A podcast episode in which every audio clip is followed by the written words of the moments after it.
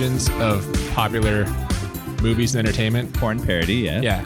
Like there has to be a porn version of this where two guys trade right? Like um, if not, there needs to be like how did that not happen? this has to be made now. We should trademark been- that right yeah, now. Yeah. and you know, future off. that's exactly what it would be called. Welcome to Bad Movies and Beer, the future Pornhub award winning podcast. With- They have Pornhub awards. I don't know. Maybe. oh, we're gonna win one for off. Uh, I'm Cooper, I'm Nolan. and uh, today we are talking about Face Off, the 1997 thriller starring Nicolas Cage and John Travolta, which maybe secretly isn't a bad movie. I don't know. This is uh, probably going to be a controversial one on B&B because uh, I think a lot of people love this movie and might still love it. Well, and it was a huge hit. Like I knew it was a huge hit. You're right. Usually the movies we do are either complete bombs or they've been like savaged by critics or they're such kind of like schlocky B movie stuff that critics wouldn't go near them. This one was a massive hit and uh, like actually got like mostly good reviews. Do you think this is probably the like most money earned for a movie that we've uh, reviewed so far, or Oh, it's got to be so far. Yeah. Um. So yeah, I don't know. People might get hot about this one, but I think this is a movie that, with the benefit of hindsight, the like the badness really kind of badness.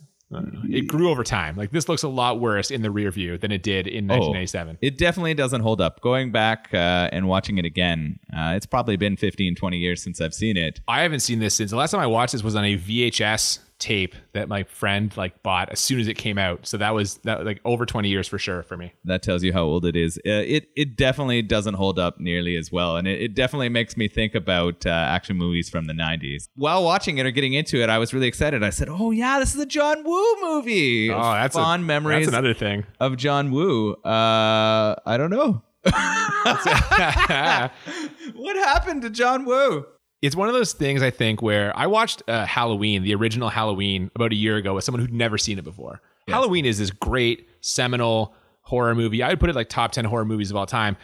And I watched it with this person, and afterwards I was kind of like, "What do you think?" And they were like, "Eh, you know, it's just it seems like a lot of other movies." And like I get because that this was kind of like Halloween was like the first one of the first ones of those, but since there's been so many imitations and so many other versions since then, the original kind of loses some of its luster.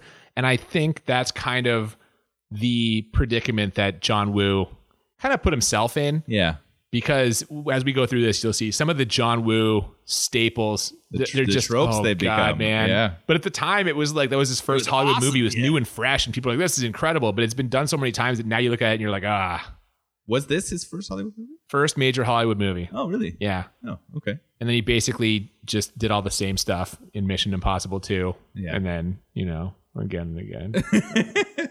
so maybe we're, we're, we're, what's the opposite of rose colored glasses? We're viewing this through like shit colored glasses. I don't know. but we'll see. Yeah. We're also drinking a beer. Oh yeah. What do we got here today? So this is the Faces Double IPA from the Wellington Brewery in Guelph, Ontario, Canada. Oh, nice. Home of the Welly, the boot symbol. Yeah. These guys are really were known for a long time for their darker beers. Okay. Um, but excited to try this Citra and Mosaic Hop Double IPA. I am not excited to try this, but you know, The cover's make- great we all too. make sacrifices. The cover looks like faces being sort of taken off. Kind of fits well with the theme of this. Yeah, uh, and is it like a like a circle of guys? Are they like praying to it or like dancing around it? yeah, I think they are. They do look like shrines. Some kind of like. Yeah. No, Yeah.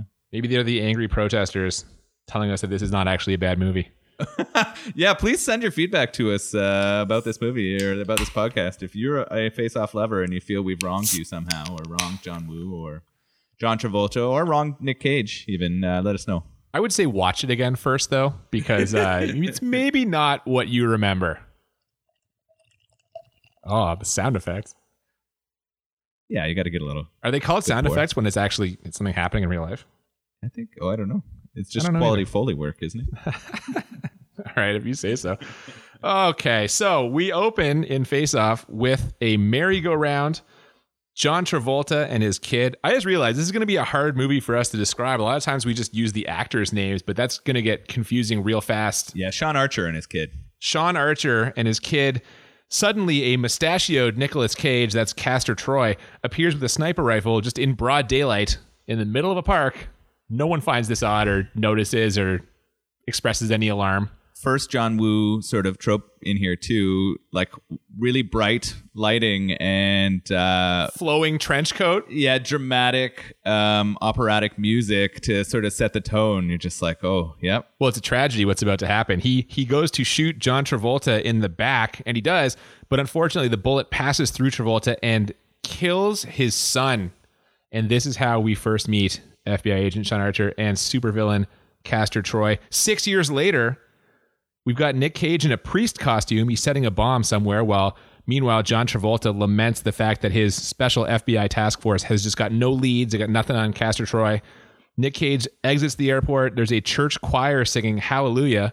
He rocks out in this over the top animated style and then basically molests a teenage girl in the choir. Yeah, he sneaks up behind her. He says some inappropriate stuff to her, which one thing that happens a lot in this movie is he says really inappropriate stuff and the women like it. That would not fly today. There's no chance that stuff would have been okay. Well, this is this is how you know he's a bad guy. yeah, he goes up, but why do they like it? Girls That- like yeah, bad that's boys. a good question. Some, Girls- some yeah, do. yeah. Some do. Now, is this is so? I I had this. thought- I wrote this down as he's doing this weird sequence.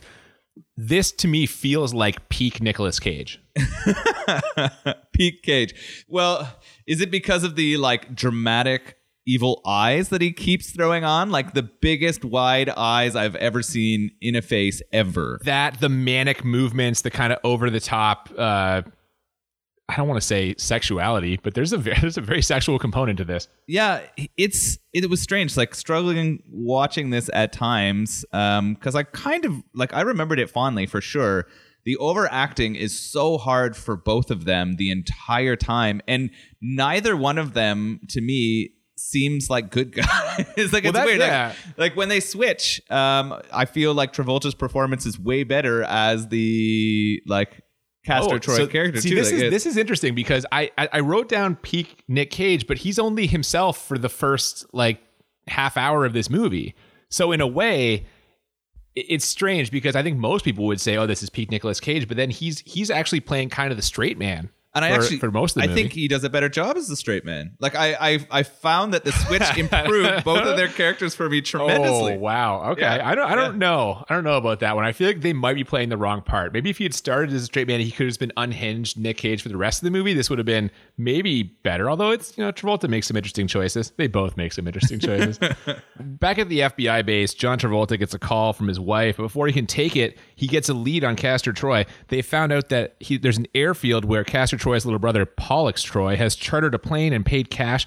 Pollux Troy is very twitchy when we meet him. They board the plane.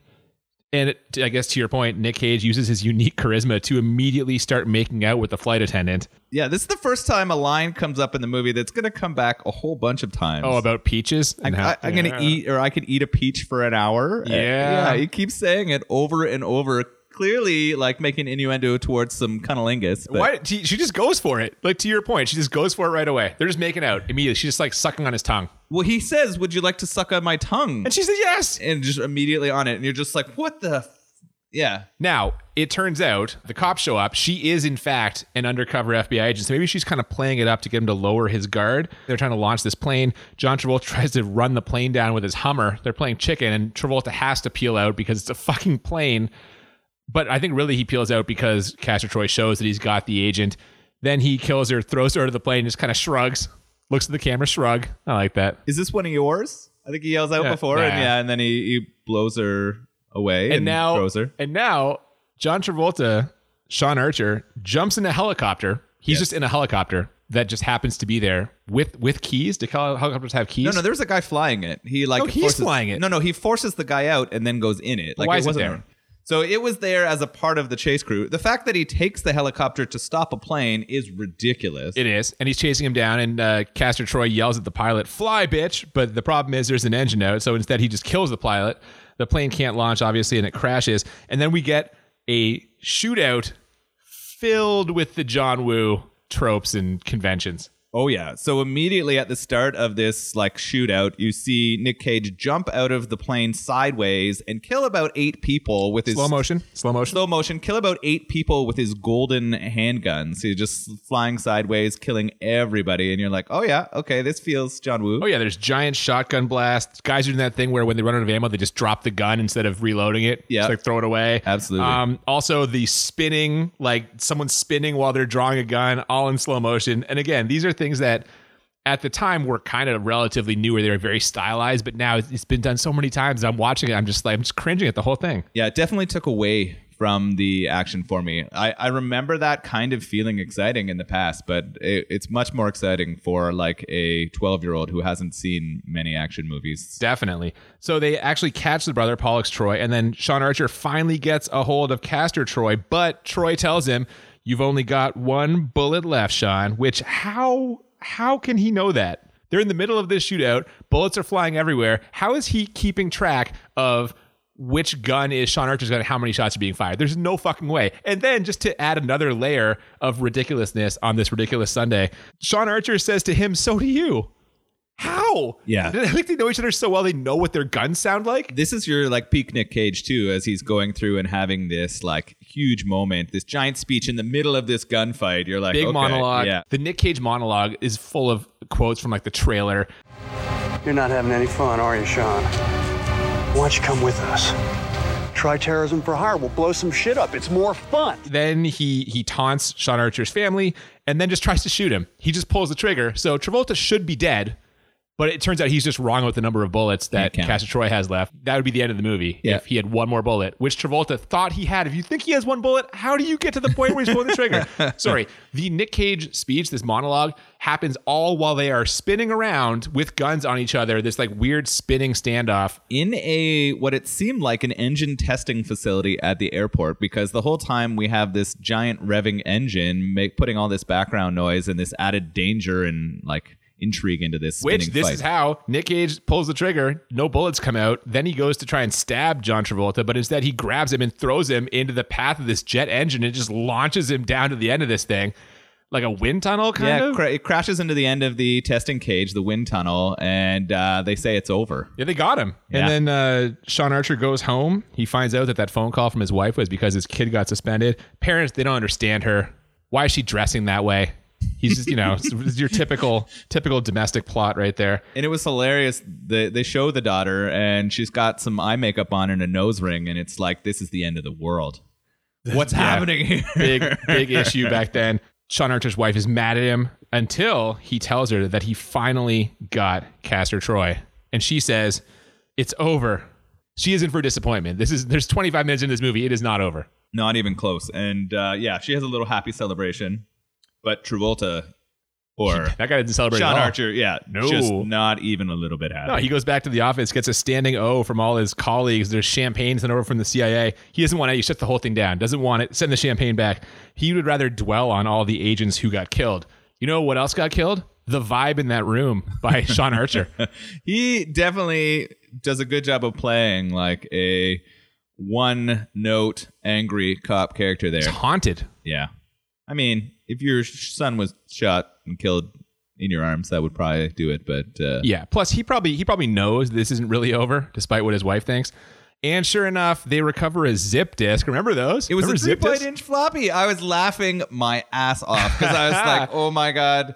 Remember the computer technology in 1997? They, Oh, they have this big floppy disk and they pull it out and it has some of the best graphics ever. As part of the bomb plans. Yeah, Pollux Oh, yeah. Troy likes to have a little fun with his bomb plans. So there's like an animated lady in a bikini and um, weird animations Her of like. name was Sinclair, I think, the the weird animated porn lady you were talking about. Yeah. Oh yeah. So they find the plans. There's going to be a big explosion with the biological payload.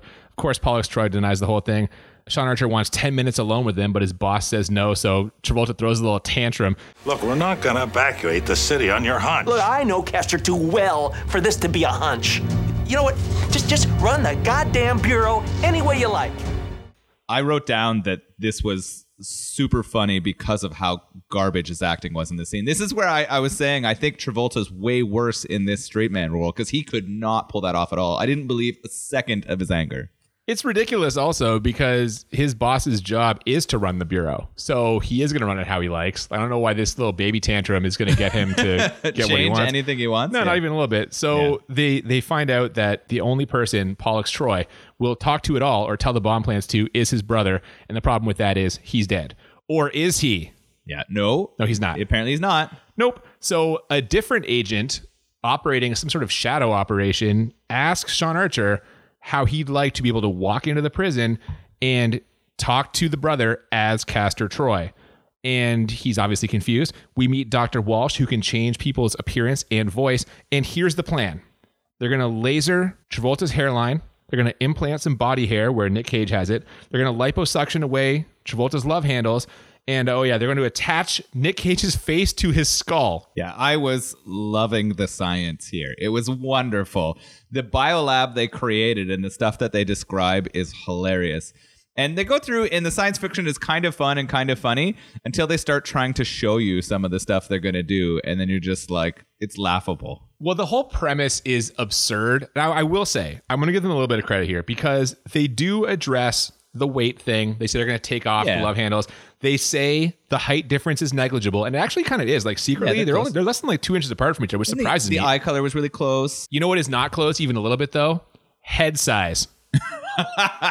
John Travolta has this big fucking water buffalo head. Yeah. And, like there's no, and you know There's what? no actor in Hollywood who has a comparable head to John Travolta. it's fucking massive.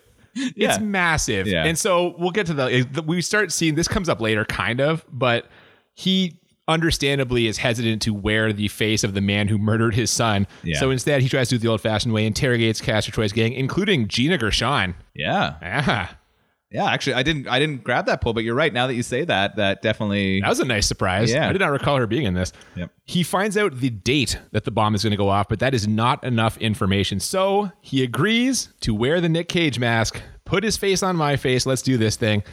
He goes home, wakes up his wife. She's so glad that it's him instead of a phone call saying that he won't be home. And then she says, But that's a fear I can finally let go of, huh? Yeah, about that. who who talks this way? By the way, this, this was the most clunky line in the script for me. I'm like, no one says those things in real life. Yeah, that's that's a tough one, right? Like I think the family of people who go in put themselves in danger probably feel that way, but she wants to have sex with them is clear from the like wants to celebrate by getting down. We find out it's been a couple Yeah, months. first time in a couple months. we find out it would have been the first time a couple months, and when he says he's going back, she kicks him right out, right? Yep. Get it, get out of here. Go do that assignment.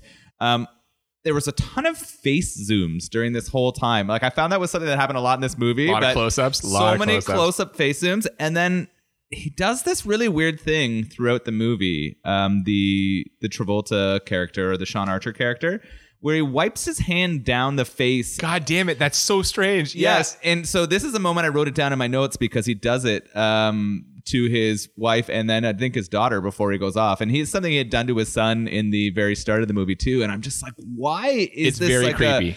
A, a did, did romantic he used to be blind? that's exactly what it looks like. He's trying to feel for whether that person is there, but it has this weird, creepy. Yeah, I don't know. It, I I was really uncomfortable anytime there was that weird face wipe, and uh, He does it a bunch. He does it so it- it- often. it's it's far creepier when he does it later on to his daughter. But even here, I noticed it. I'm like, what the fuck was that? Yeah, this whole time I'll- as this is about to happen, as he's about to take it, I'm I was getting really angry watching it. Right, uh, I was like, this is so fucking ridiculous. He's not gonna do this. You know what's gonna happen. And then in my mind, the question I had most is like, we we know that somehow that both of them are going to come back. I was like, he's gonna fuck his wife. Of course he is. I was like, he's gonna come back and. and Archer's wife, right? Well, if I was have, like, if you have an arch enemy, this. yeah. if you have an arch enemy who's been trying to put you in jail for decades or however many years, and you end up having his face and essentially like a, his body, that's the first thing you're going to do. Yeah. the very first thing is I'm going to go violate this guy's wife. And and while I was watching it, and I, I hadn't remembered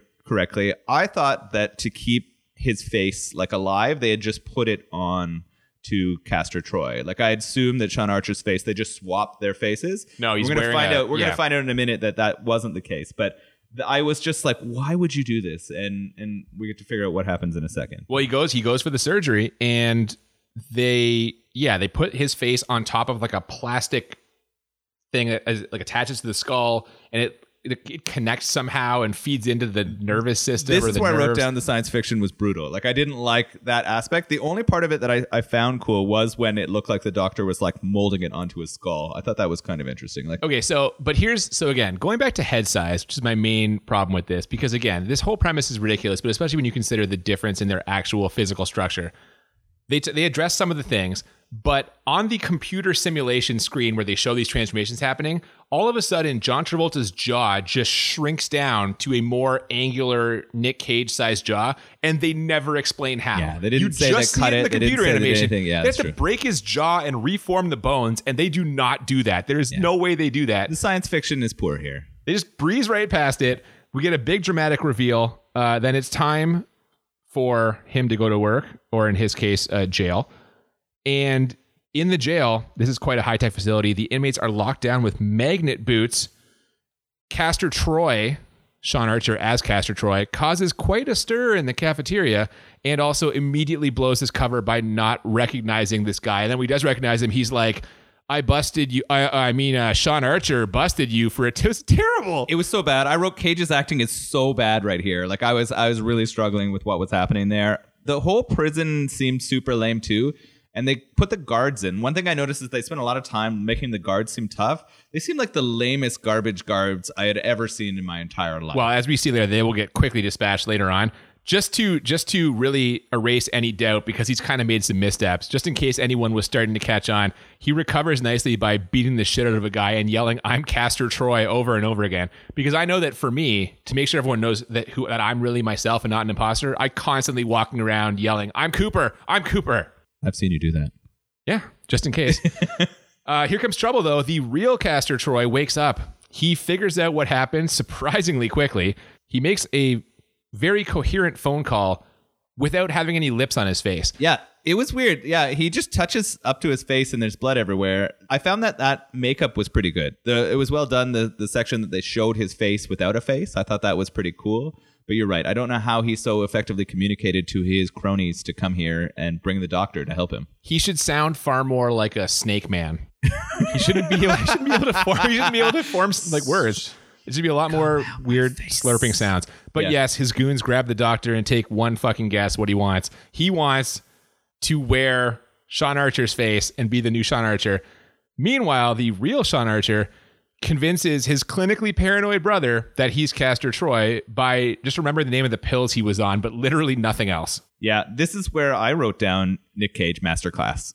That's what. yeah, that's what it is. right here in question. So he, his brother again, just um, his brother with with with, his- with one shred of evidence yeah. immediately buys in and tells him the location of the bomb. So movie over. We're good. He's got it. Yeah, LA Convention Center. But hold on, how is he going to communicate that? So this was a, another problem I had with this is it seems like he really has no the lifeline, like the escape plan from the prison is virtually non-existent for him. Yeah, he had to have someone at the prison he could like tell when he got the information. How was there? You need one guard yeah, who knows what's going on. Somebody had to know, but nobody knew. Nope. So he gets a visitor though, and he probably thinks, "Great, this is the this is the check-in. I'll let them know that I found this out. I can get out of here." Only problem is he's looking at his own face walking through that door, and now and now John Travolta gets to be the one who overacts. So this is where I actually feel like that it's the appropriate role for him. This is where it started to turn for me, where I was like, okay, John, I feel like this is what you needed because you cannot play the straight man for me.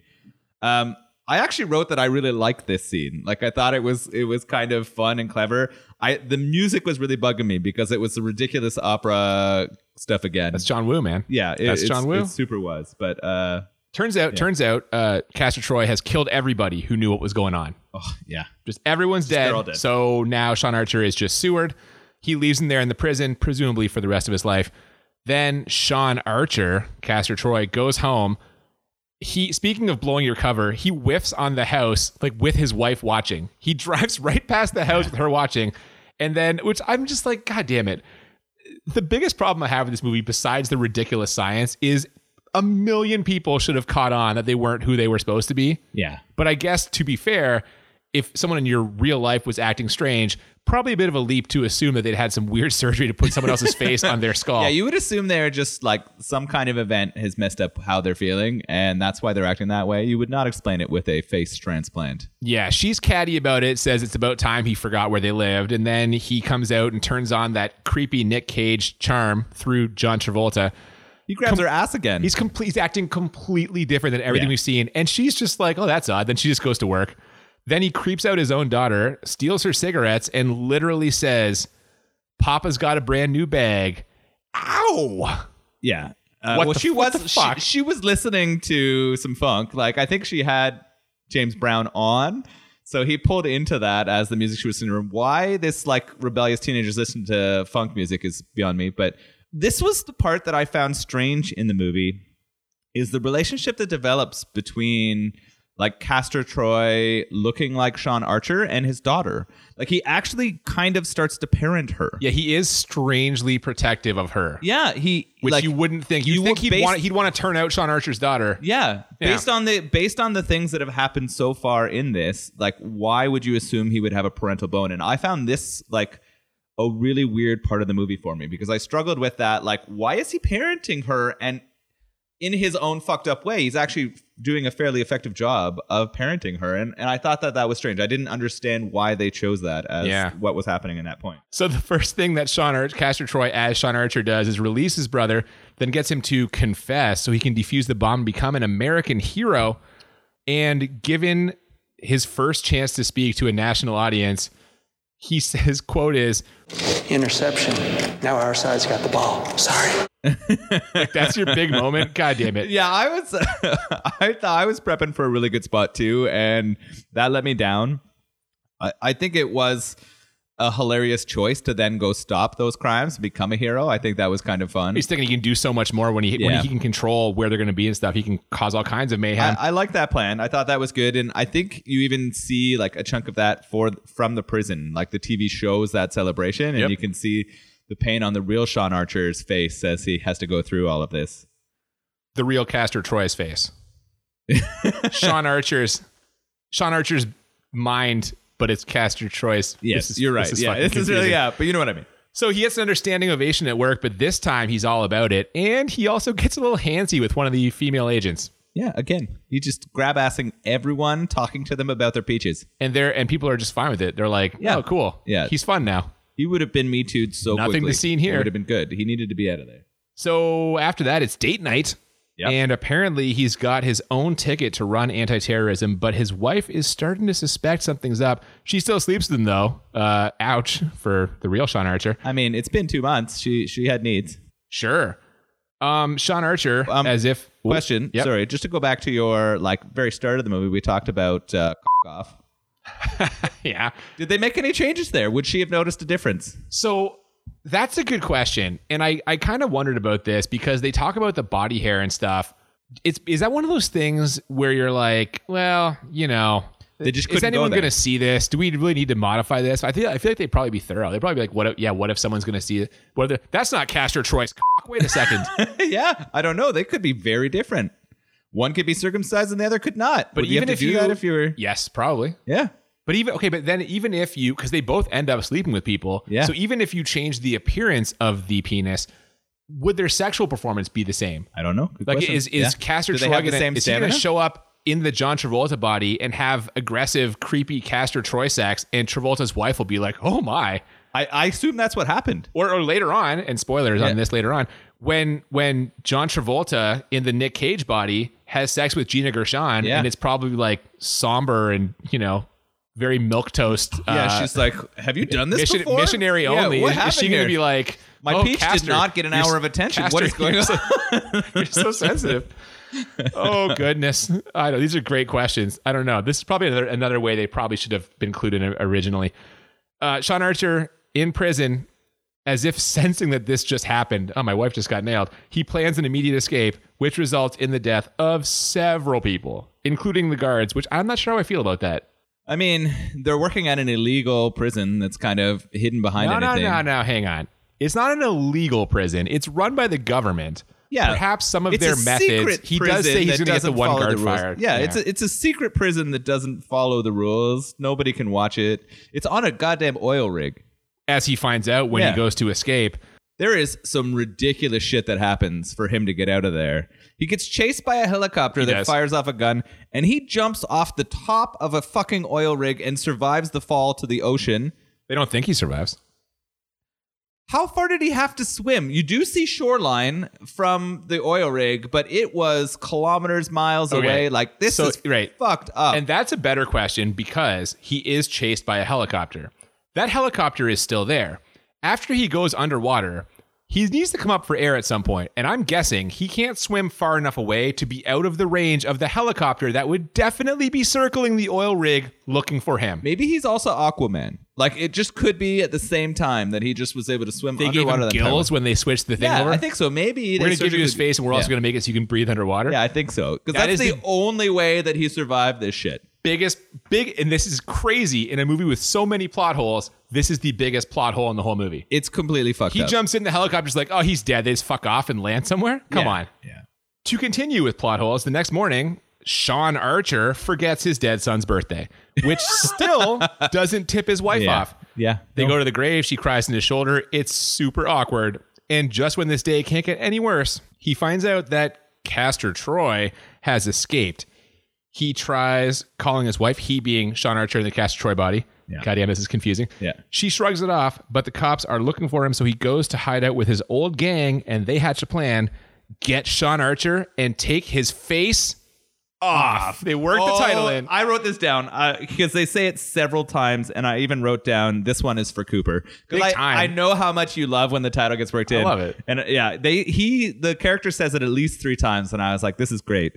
Before we get there, how does he try to call people? Because I love this moment. He's driving along and he pulls out his. Car phone. Yeah, I was just like, oh my god, car phone. Yeah, this is this is a strange. Yeah, this yeah, this is where this movie doesn't hold up to me, Yeah, right? Like we start seeing some of this stuff that. You know what though? You can't really. I, I have a hard time looking at movies that way because if you go through almost any movie Oh, made, there's gonna be all that have- shit, just yeah. the existence of cell phones Yeah. would immediately render like ninety percent of the problems obsolete. It is true. The cell phone has solved most of the world's problems. any movie where someone's racing to get somewhere to notify people, but they have to Yeah. actually be there in person, like you just a cell phone done. So they they go back and he goes with the old cronies, right? And they're gonna go take his face off. They say it. You're right. They say Yeah. it like 19 times. and It's, then it's great. And then you see the drug moment where they start taking drugs together. And I actually wrote down that I thought that Travolta as Castor Troy or impersonating Castor Troy, whatever. That moment for Nick Cage is, was really well done. I think they did a really good job. Like I, I thought he did a good job showing that moment. He conveys the struggle of wearing The- the, face of the man who killed your son, and and also trying cocaine for the first time. Yeah, exactly. I thought that that was really well done. I thought they did, and that's what leads to that weird, sexy stuff. It is. Uh, back at the back at the house, Hyde from that '70s show drops off Sean Archer's daughter and gets a little aggressive with her. So Castor Troy as Sean Archer comes out and just kicks the shit out of him. Yeah, I wrote another weird dad moment here. Like he really stood up for the daughter of his like Yeah. arch nemesis. So he does that, which has got to be out of character. Then he gives her a cigarette and also a butterfly knife and tells her that anyone tries to touch her, stab them in the thigh and like twist it so it won't heal. And she still doesn't realize it's not him. Foreshadowing. Oh, yes, that too. Big time. Back at the gang hideout, Castor Troy has an awkward morning after with Gina Gershon and finds out that her kid is his kid. I mean, not Travolta's, but it's Nick Cage's kid. It's Castor Troy's son. Yep. But Pollux Troy spots him there, notifies his brother, and the FBI just starts spraying the place with bullets. Hold There- on. there- there's a kid in the window. Yeah. You can see a child in the window, and they just are shooting. They're I- just flooding the house with bullets. I just wrote what the fuck FBI on here. Um, there's a really weird moment with the kid though, because he meets the kid and it brings him right back to his own son, right? oh, he starts calling him Adam. Yeah, and then he does the fucking face swipe. And I'm just like, oh, no, the face swipe. not- Why are you doing this? But then the FBI come and they go all out. How can you do this? If you are an FBI agent, they don't even knock. They're not even trying to arrest like- them. They just spray. There's a kid in the fucking window. Yeah, the only other time the FBI has ever done this is in Waco, Texas. Like this is the only connection I could ever see. I was Good like, what is happening here? And the weird, and again, strange choice in production. this giant slow motion shootout is set to somewhere, over, the, rainbow. I, was- I wrote that down too. And there's just somewhere over the rainbow is playing, and it's a weird rendition, right? It's not like one that we know. It's some female vocalist singing it, Yeah. and there's glass breaking everywhere. I was like, I think at some point I was I was messaging you, and you were like, take a drink every time there's a John Woo moment. And, Yep. and the glass breaking for me was a John Woo moment. Slow motion glass slow motion breaking. glass breaking. I was really hammered by the end. It Oh was- yeah. yeah. So Castor Troy, pretending to be Sean Archer, shows up, kills one of his own guys, just kills an FBI agent, which is whatever. And now they have a little showdown. Castor Troy wants to switch back, but Archer says he can't take back what he took from him. So now at another line straight from the trailer, plan B, let's just kill each other. And then in what must have been the moment where the screenwriters just started high-fiving, like we fucking got it, they start shooting at each other through mirrors. Oh my god, I wrote that down too. I was like, yes, this mirror scene is straight out of like your best sort of carnival trailer park action, right? It was one of those where you're just like, Yeah. Well, because he's he, he's he looks at the mirror, he sees the guy he hates, oh. even though he's seeing his own reflection, and he's shooting through the mirror. And they It's both just- start shooting. They both lay down and shoot. Yeah, yeah. This must they must have been the screenwriters were like, we fucking got it right here. Yeah, this is I think so. That was the moment in clear it. some Yeah. space in the mantle for that screenwriting Oscar. It's coming home right now. Archer escapes. Archer in the Troy body. Pollux Troy tries to stop him. He falls. He dies. Castor Troy, upset about this, kills another FBI agent, and the next day he murders his boss. Invokes a heart attack. That was fucked up. Yeah, you're just like, okay, but he kills him so that he can become the. I guess. But the, the part for me is he calls for help after he kills the guy. And the way he calls for help is just so calm. Hey, can you get the paramedics, please? Uh, boss just had a heart attack. No concern. No, no, no, anything. yeah. So what now? Sean Archer breaks into his own home. And in case you were confused about where he's breaking in, he enters and immediately says, home. Yeah, I just hammer you over the head with it, man. that's fair. Oh, he scares the shit out of his wife. He explains everything, acknowledges that it's fucking insane.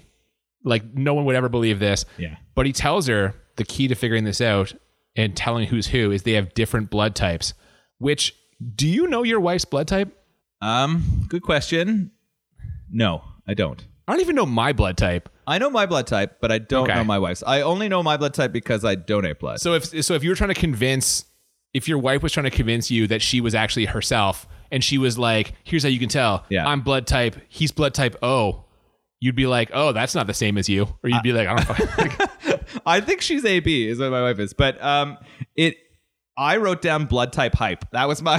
it was such a moment. I was like, look at this blood type hype, and I guess we're supposed to be convinced because Archer's wife is a doctor. Like this was the moment that caught her, and you could see her start to turn. Why she didn't know when there was a different side her, or like all those other things that happened. I'm not sure. Yeah, Um, but she she bought into this, right? This is was the turning moment. Well, and it, yeah. you know what though? He earns it because this is where like Nick Cage goes for the Oscar with the story of their first date when they're at the lab. She takes him to the lab to get mm. the blood test, and sure enough, Right. he's he tells the first date story. She patches him up, tells him that Archer's going to be at his boss's funeral tomorrow. So tomorrow's his chance, and he and he drives that home also by saying, and again, the screenwriting for this is so fucking weird. He just he literally says, Tomorrow. That will be the day. yeah, there's a lot of really bad one-liners. Like, God damn. I like one-liners in action or thriller movies can be amazing, but it was just way overdone here. Like, there was they were not memorable for the most part. There are a couple that stand out, but for the most part, they were not. I think it's one of those things where they're just they're going for volume. They're just spraying it Yeah. with all the one-liners they can. Some are going to hit, some aren't going to Yeah, hit. that was that's, you just know. that sort of yeah. Like, if anything sticks to the wall, it's good. Oh man! So tomorrow's the day after a close call where Castor Troy nearly catches the two of them together. We get ready for the funeral, and actually there is a nice juxtaposition here of Archer in the Troy body and Gina Gershon getting ready, and then Castor Troy in the Archer body and mm-hmm. Archer's wife getting ready for the funeral. We get to see both kind of sides, and the next day, Archer enters the church, and it wouldn't be a John Woo movie without the fucking doves. A million doves. Slow motion dove oh. flying through the frame. God damn! Uh, what like I wrote on half of my page fuck off with the doves because it was so insane. I was like, the slow mo religious music is back. I mean, it is a funeral service, so okay. John Woo, man. John Woo. Nick Cage is giving these giant eyebrow raises, and then all of a sudden the doves come out of nowhere. Here's the thing. with this. We kind of alluded to this earlier. You do something once, and people are like, "Oh, that was really cool," and maybe you do it a second time, and they're like, "Oh, that's good stuff." But you do it like seven times in seven different movies, and by the end, people are like, "This is the M Night Shyamalan thing." Like every time you do it, it gets a little gets less way worse, impressive. yeah. It's- yeah, you're just You- by the you end, you're really just like, "Fuck can't off." stick with that same thing. It's like sometimes like bands can get away with the same sound over a course, and in fact, sometimes they're expected to. That does not work for direction in a movie, right? You you can't do that stuff. It's like a mag. You see a magic trick for the first time. The first time, how did they do that? It's incredible. Yeah. Second time you see it, oh my god. The third time you see it, you're just kind of like, I've seen this before. And by the like the seventh time, you're like, okay, I'm never gonna. it see made me again. angry. I was literally yelling at my TV screen because there were dumps everywhere, and I was like, "You're dumps kidding me, everywhere. John Woo, stop it." Oh man. So Archer in the Troy body has a choir boy deliver a picture of his dead son to Troy. Then it's time for the funeral showdown. We get a nice John Travolta monologue. He brings out Archer's wife at gunpoint. Out comes Gina Gershon with more guns. We got a big time Mexican standoff. Yeah. Everyone starts shooting. We have close ups of bullets leaving guns. Another John Woo thing. Yeah, I wrote that down. Bullet zoom again. Every Just time. I had to drink for that one too. Gina Gershon bites it. She tells who she thinks is Castor Troy to look after their boy. We're back at it. Archer's daughter, for some reason, walks towards the gunshots, almost gets killed. The gunfight turns into a fist fight. Archer has Troy, kind of like in a chokehold, but his daughter doesn't know what's up. She tells her real dad, who she doesn't know is her real dad, to let go of her fake dad, who she doesn't know is her fake dad. And they're both like, not me, him. Like the fucking. It's it's a disaster. Yeah, Yeah. for sure. So she shoots and she wings her dad. Yeah, the she real shoots her dad in the shoulder. Yeah. Yeah. Castor Troy taunts and then licks her face. Yeah, I wrote this down. Why the fuck did he lick her? He was doing like he was being a quality parent to her until this lick. Like what the fuck? Yeah, super creepy. Ah, and then she stabs him with the butterfly knife. Irony. To get away because he had her at Yeah. gunpoint, which was good. Like there was that foreshadowing coming back. She uses the parenting that he gave her to survive, and it was. This is brings me back to this. Why was he a quality parent to her? It makes no sense. I, I'm so confused and upset by it, but that's okay. We get into what becomes ridiculous after this. he limps to a boat. We got a boat chase. What the fuck? Where did the boat chase come from? I don't know, man. What ha like this was so you always talk about padding in movies. Yep. They did not need to reach This movie's 90 over minutes. two hours long. They did not It's need so this long. chase. Although like there was a lot of money put into this chase. Tons. For Yep, sure. definitely. Yeah. Castor Troy kills some useless cops. Sean Archer drives his boat through their boat and then slow motion dives onto Troy's boat. They fight in an extremely unrealistic way because if you let go of the steering wheel of a boat, it does not continue driving straight. It will turn in circles because of the motor turning. So the, the, they're both fighting. No one's steering the boat. And it's going fucking straight line. And before this, like every time they run into something or their boat touches something, the explosions are if a massive bomb went off. Like I'm just like the amount of pyrotechnic budget that was spent on this like 4 minute section of the film is astounding. Also, how is Nick Cage slash Sean Archer keeping onto the boat at this point as they're spinning in circles? Oh my god, yeah. He's holding on to like the side. He's essentially water skiing in formal shoes on the side of the boat, which there's no fucking way. Holding on to the anchor chain, like there's Yep. this insane scene. I'm just like, are you kidding me? There's a big crash, and then this is my this is great because up until now the production has been pretty like the production value has been pretty good. Oh yeah, they put But a lot of money into this. When there's this big crash, you have what are clearly two stuntmen who are not Nicolas Yes. Cage and John Travolta flying through the air, and because it's the John Woo slow mo, you can so clearly tell that it's not them. It's not even close, and you can tell the entire time the guys hang on to that chain on the edge of the boat. It's not him. No. right? like it's it's very clear. a rare burst of like low quality production in a high quality production up until Yeah. this point. The fight's going to end on a beach when Archer shoots him with a harpoon gun, but not before not before Castor Troy tries to cut up Archer's literal face. Yeah, he he takes some like broken boat or glass to try to like scar up his face so it can't go back on appropriately. What is the line that he says as he puts the harpoon gun to him? Do you remember? I don't. It wasn't. Any, I don't even recall it being that good. Yeah, that's sort of. That's it. That's all it was. Not more, yeah. I was like, oh my god. You've been waiting for that moment for X number of years. You'd think you'd have something better in the chamber. Although, mind you, this is the same. Like Sean Archer in his speech was interception. Our team has the ball. Sorry, like, they- they're not. Yes, the are one-liners not- in they're this not were- thinkers. Yeah, who wrote the are one-liners not here? It was not good. So then they both end up in the same ambulance. Sean Archer reaches across and takes back his wedding ring. Yes. And after some work from the Bureau's top surgical team, Sean Archer is back in his own body, or at least his own face. We get a tearful reunion. The lighting and music mirrors the start. It was blowing me away. I was really, Yeah. really like, you get this really bright, like crazy light in the operatic darkness is music. as over. It, We're yeah, back it's into the light. gone. We know again. Now, this part is fucking insane. yes. There's a tearful reunion. The daughter apologizes for shooting him. He face washes her again with that weird fucking yeah. down oh swipe. my god, I hated it. And then he introduces the new replacement son. He's got Gina Gershon's kid, and he basically is like, "This is Adam too." So And Yeah. it's, and and he had not cleared this with the wife first. No, and her agreeing to it in that very moment, in like he basically brings this child and he says, This is this is whoever he, we're needs a adopt place him. to live. Yeah, we're going to adopt him. And the daughter, who for some reason to me at this point just looks like Britney Spears, she becomes amazing big sister.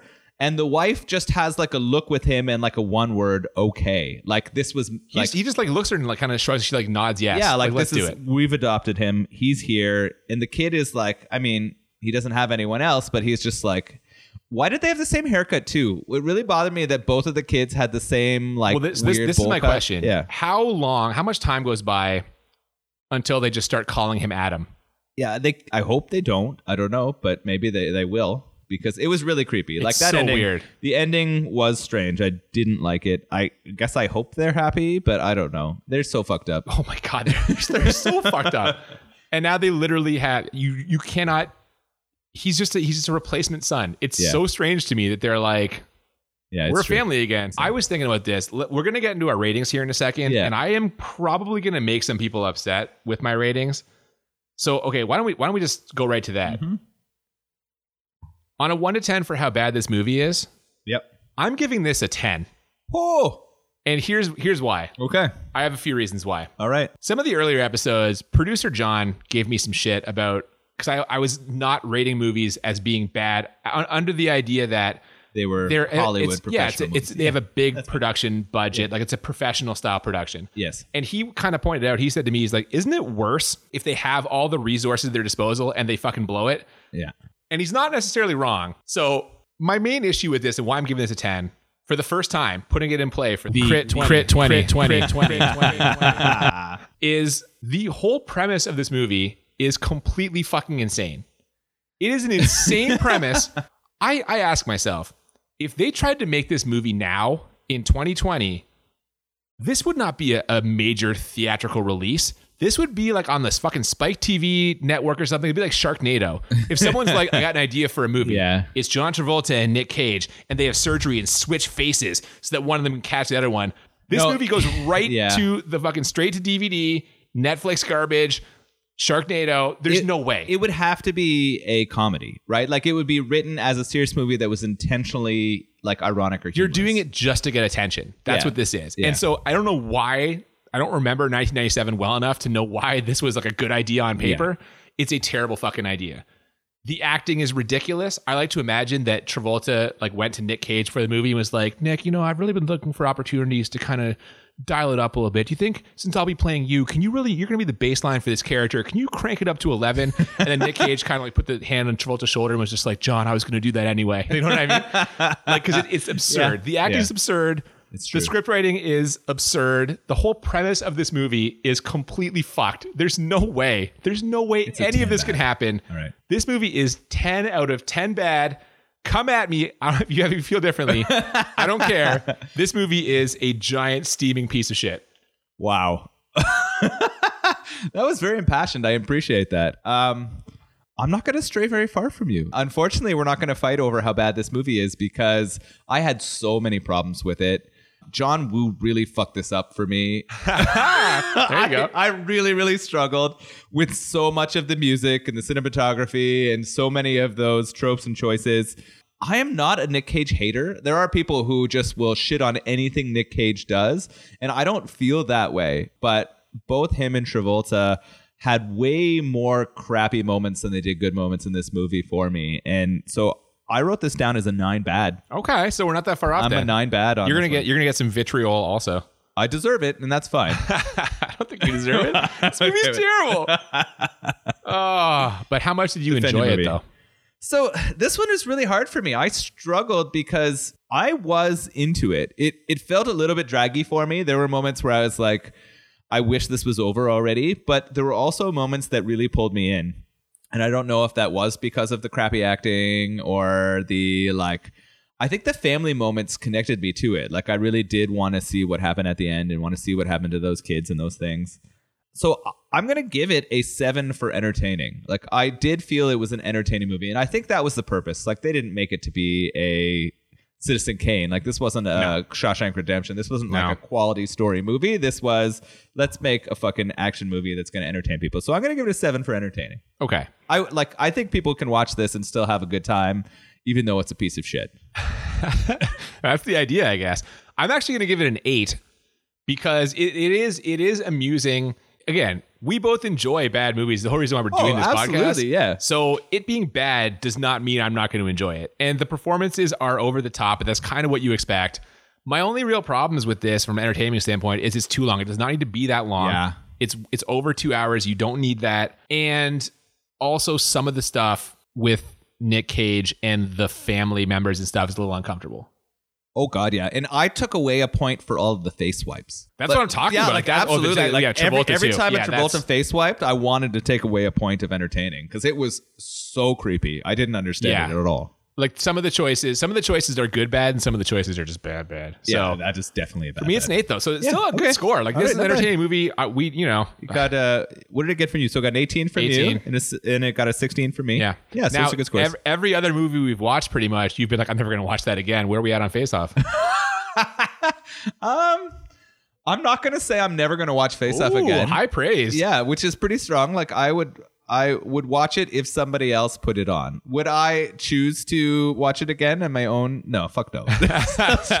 okay, but still, you're not you're not walking out of the room. So that's, no, no, that's I'm something. not leaving the room. So it, yeah. So John Woo had me there, I guess, and those performances, although over the top, uh, did keep me entertained. There you go. And the Wellington beer faces. Yeah, I enjoyed it. Uh, I I love both Citra and Mosaic hops, so that's good. It it does taste a little bit strong for me in terms of double IPA. Sometimes they can sneak under the radar. This one doesn't quite sneak under the radar for me. I could tell I was drinking a double IPA, but um, I would definitely recommend someone to drink it again. See, that's interesting because I, as you know, I'm not the IPA guy in this uh, partnership here. Yeah. I thought like for a double IPA it was pretty mild. I was drinking along and I was kind of like, this is not. I expected a lot worse. You didn't see any cringy faces from me over here that we've had before. Yeah, no, that's true. You you did a good job taking that down. I think that's part of your palate changing too. I think I don't. I don't like the direction yeah, this is going. Yeah, I know. Yeah. Uh, as you drink more IPAs, you become an IPA guy. I know you're telling me that I'm the IPA guy, but it's what's happening. It's not going to be too long. no, but there's you're a in couple of Wellington beers I've enjoyed. Uh, they have a lager that's really nice. Check out Wellington Brewery. Yeah, Might as well. Yeah, they're easily easily findable in Ontario. yeah. I think that'll about wrap it up. Next week, we're going to be talking about Friday the 13th, part eight for our eighth episode. Jason Takes Manhattan. Is it really? That's what they say. Oh, my, I have never seen this movie. So you know I'm what? excited. Neither This have gonna be- I. oh, so this is going to be we're both Takes Manhattan. virgin territory for both of us. Thank you so much for listening, everybody. Uh, if you have not, please follow us on Instagram or Twitter at the BMB Podcast. Please send movie ideas, recommendations to the BMB Podcast at gmail.com. feel free to tell us how much you disagree with our points on Face Off. Yeah, if you want to come defend. Face Off, go go for it. That'd Yeah. be great. And please join us next week for Friday the 13th, part 8. I'm Cooper. I'm Nolan. Thanks for listening. Keep it facey. Jesus Christ. Maybe I should have said keep it swipey. In order to trap him, he must become him.